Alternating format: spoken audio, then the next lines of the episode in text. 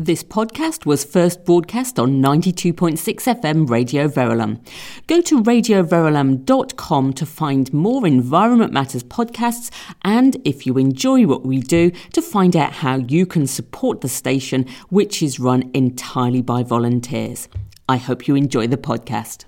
Welcome to Environment Matters with me, Amanda Yorwerth. Environment Matters is the show that brings you news on issues of sustainability in the environment from around St Albans and from further afield. Now, I'm not even going to mention New Year's resolutions.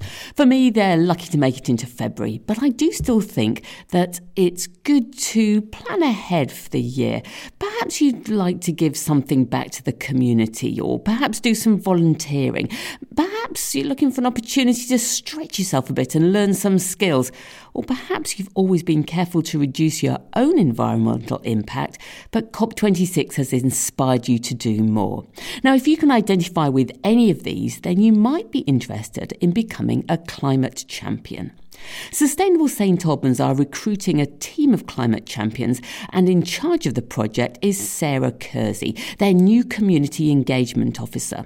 I spoke to Sarah and I started by asking her about her role, why the role had been created, and how it's funded. My role is a, a community engagement officer for Sustainable St Albans and uh, the role is being funded by the Postcode Lottery and St Albans District Council. It's directly related to the climate emergency action plan that's, that the council has actually developed, and um, in that action plan, the community itself has a need to reduce 50,000 tonnes of carbon dioxide emissions a year to 2030. So the Climate Action Plan has got a target of net zero by 2030, and the community itself needs to reduce 50,000 CO2 emissions a year to that date. Primarily, those emissions are coming from transport and energy. Okay, there's some there's some big figures there, aren't there? So there's a there's a lot to achieve. So one of the first things that uh, that you're doing in your new role is appointing these climate champions. Why are they going to be so important?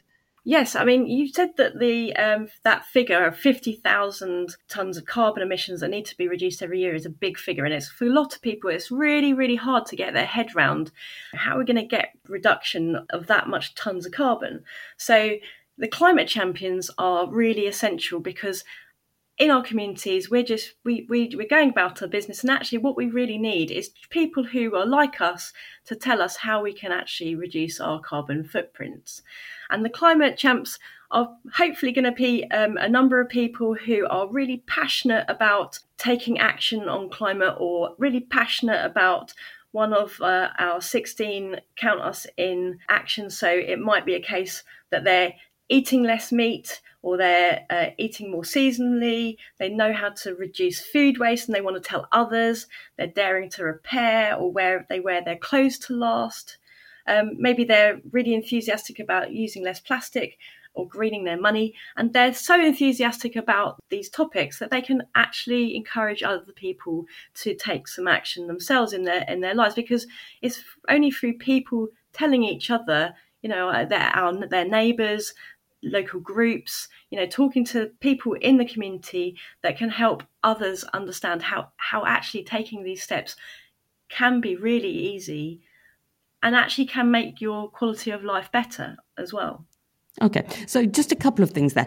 We have spoken about it before on Environment Matters, but just explain to us what Count Us In is. So, Count Us In is a campaign which is global and it asks people to take a pledge of one of the 16 most meaningful actions that can help people reduce their carbon footprint. Sustainable St Albans uh, launched this campaign in the run up to COP, and we have an aim to get a thousand people in the district to sign up to taking one of these actions. So, uh, just to an, an example, you know, some of the most meaningful actions can be switch to a green energy provider or get some solar power insulate your home, or even just turning down the dial in a degree or two. Maybe getting out their car, thinking about how they can lift share, combining their journeys, or walk or cycle more. These are sort of very, very small actions. They're easy to do, but they make a massive difference. And thinking about the climate champions, you told us they're going to be involved in talking about their passion to the wider community. What exactly will their role involve? So our climate champions we want them to go out into the community and talk to people. So that could be in various different settings. It might be on a stall in the community market or it might be actually going to a more traditional group like a residents association or a wi group or a faith organization. Any small small grassroots groups that are out there who might welcome speakers or it might be going to a staff group within a business or just presenting to representatives of the public sector or the council or in a health setting. It could be in so many different so many different settings. That's one of the parts of my job is to go out and actually find places where climate champions can actually talk.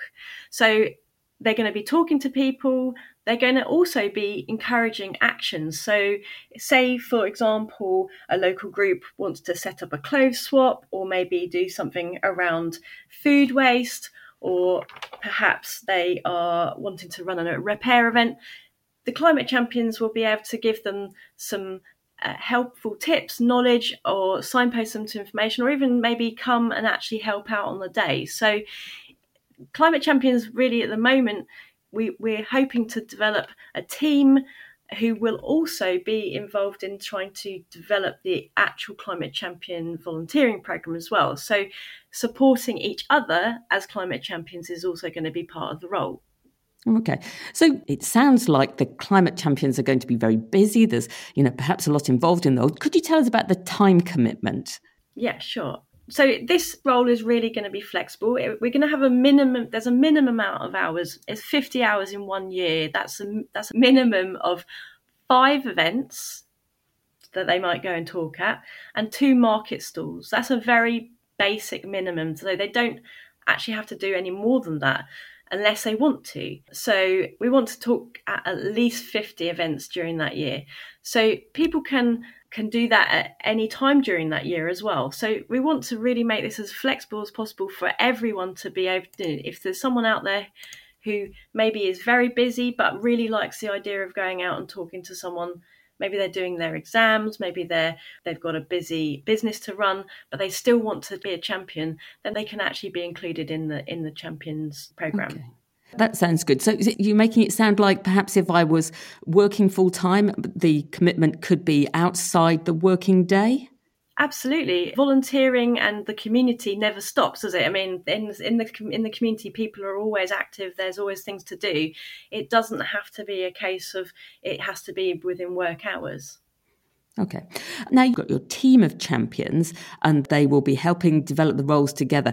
How about will they be going out and, and talking and meeting groups singly or, or could that be done with someone else? Just sometimes people are a little bit lacking in confidence about, you know, going and doing stuff by themselves. Yeah, and I've already spoken to people who haven't have never spoken in front of people before. I've already spoken to people who are interested in the climate champion role, but maybe they they don't have that confidence. And one of the aims is that we actually recruit people within the team who can also support a champion. So, say someone who's very good at talks in front of groups might be partnered or budded up with another ch- champion who isn't, and and it's really about because volunteering is is about doing things that are mutually beneficial. And so we're trying to build that community within the actual climate champion team as well. And there'll be, yes, definitely an opportunity to learn if you've never done it before, and also an opportunity to give your skills and help other people to build their confidence. Okay, that sounds great. Now, you talked about the opportunity to learn there. Will there be training given? Yeah, so climate issues, obviously, if you've got a real interest in environmental issues, but maybe you've only got a little bit of existing knowledge, but you want to learn more, then we will definitely be able to support in building that. There'll be training or information and support on how all those different varieties of ways that you can actually develop an idea or an event. So, what I said about, you know, putting on a repair event, and also how to communicate and speak to the general public, but also around eco anxiety and um, because we know that some people are very much wanting to take action and you know they're coming to volunteering because they're feeling quite anxious about the environment and we want to sort of help them understand that that that that is a natural feeling for the predicament that we're in and actually by taking action hopefully they'll feel better Well, well, that's good to hear. I think it is something that, that most of us have now. Now, if somebody was listening to this and thought, well, I'm not quite sure, perhaps, perhaps they'd just like to find out a little bit more, could they arrange perhaps to have a chat with you just to see whether they would match the role or whether you'd really be interested in them? Yeah, that's part of the recruitment process. So, one of the things that we want people to do is they don't have to commit to something straight away. They can have a chat. We set up like uh, an information, an intro meeting, which would be just 30 minutes. I can tell them about the role. They can ask questions. They get to look at the role description that's on our website. We will also, if people want to come and just observe the group and how it works, how the team meetings go, then they can do that as well.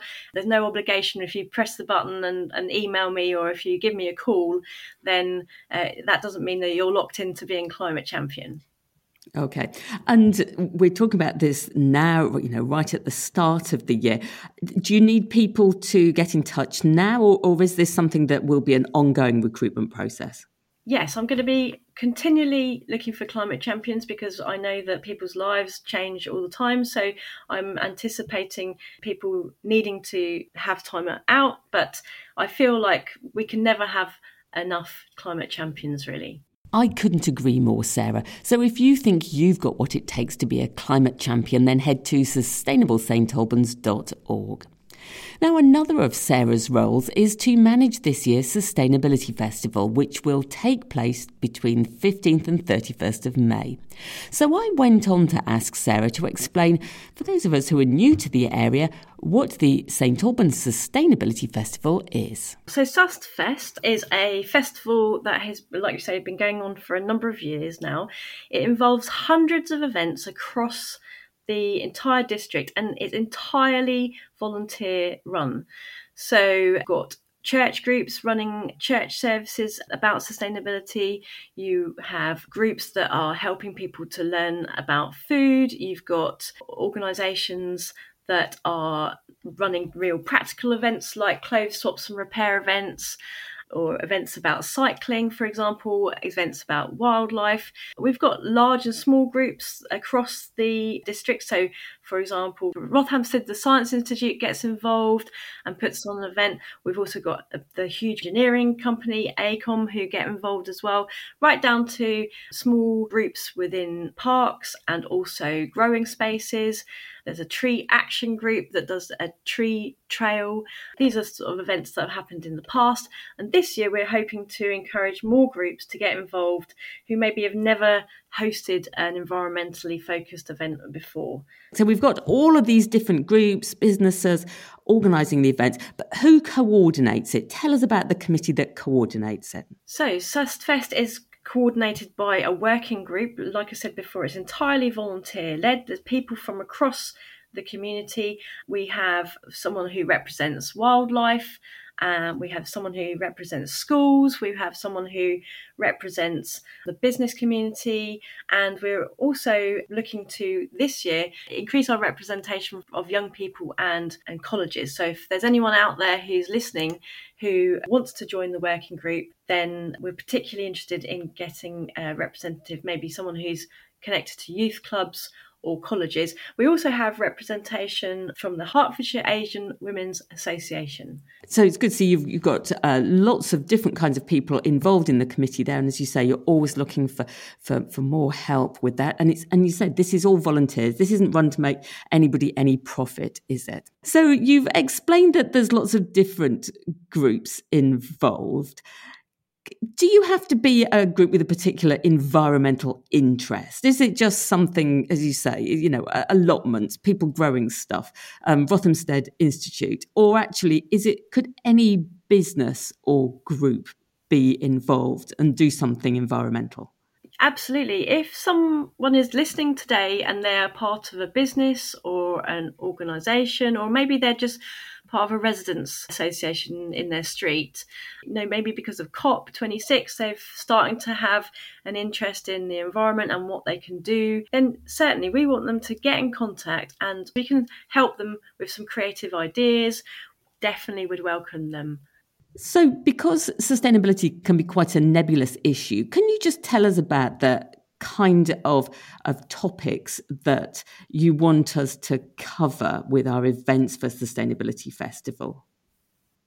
So there are a number of themes um, to help people find their way to, to hosting an event, and they are health and happiness, equity and local economy, culture and community, land use and wildlife, sustainable water, local and sustainable food, sustainable materials, sustainable transport, and zero waste and zero carbon.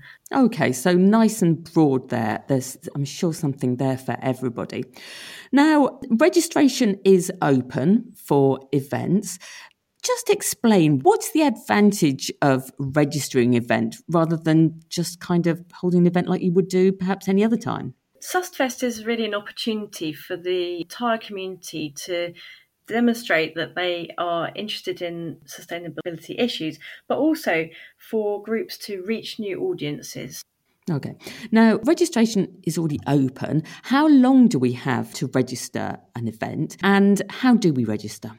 So, registration uh, is open until the 14th of March and you can find the registration form on the SustFest website, sustfest.org. My thanks to Sarah Kersey, Community Engagement Officer for Sustainable St Albans, for explaining all that to us.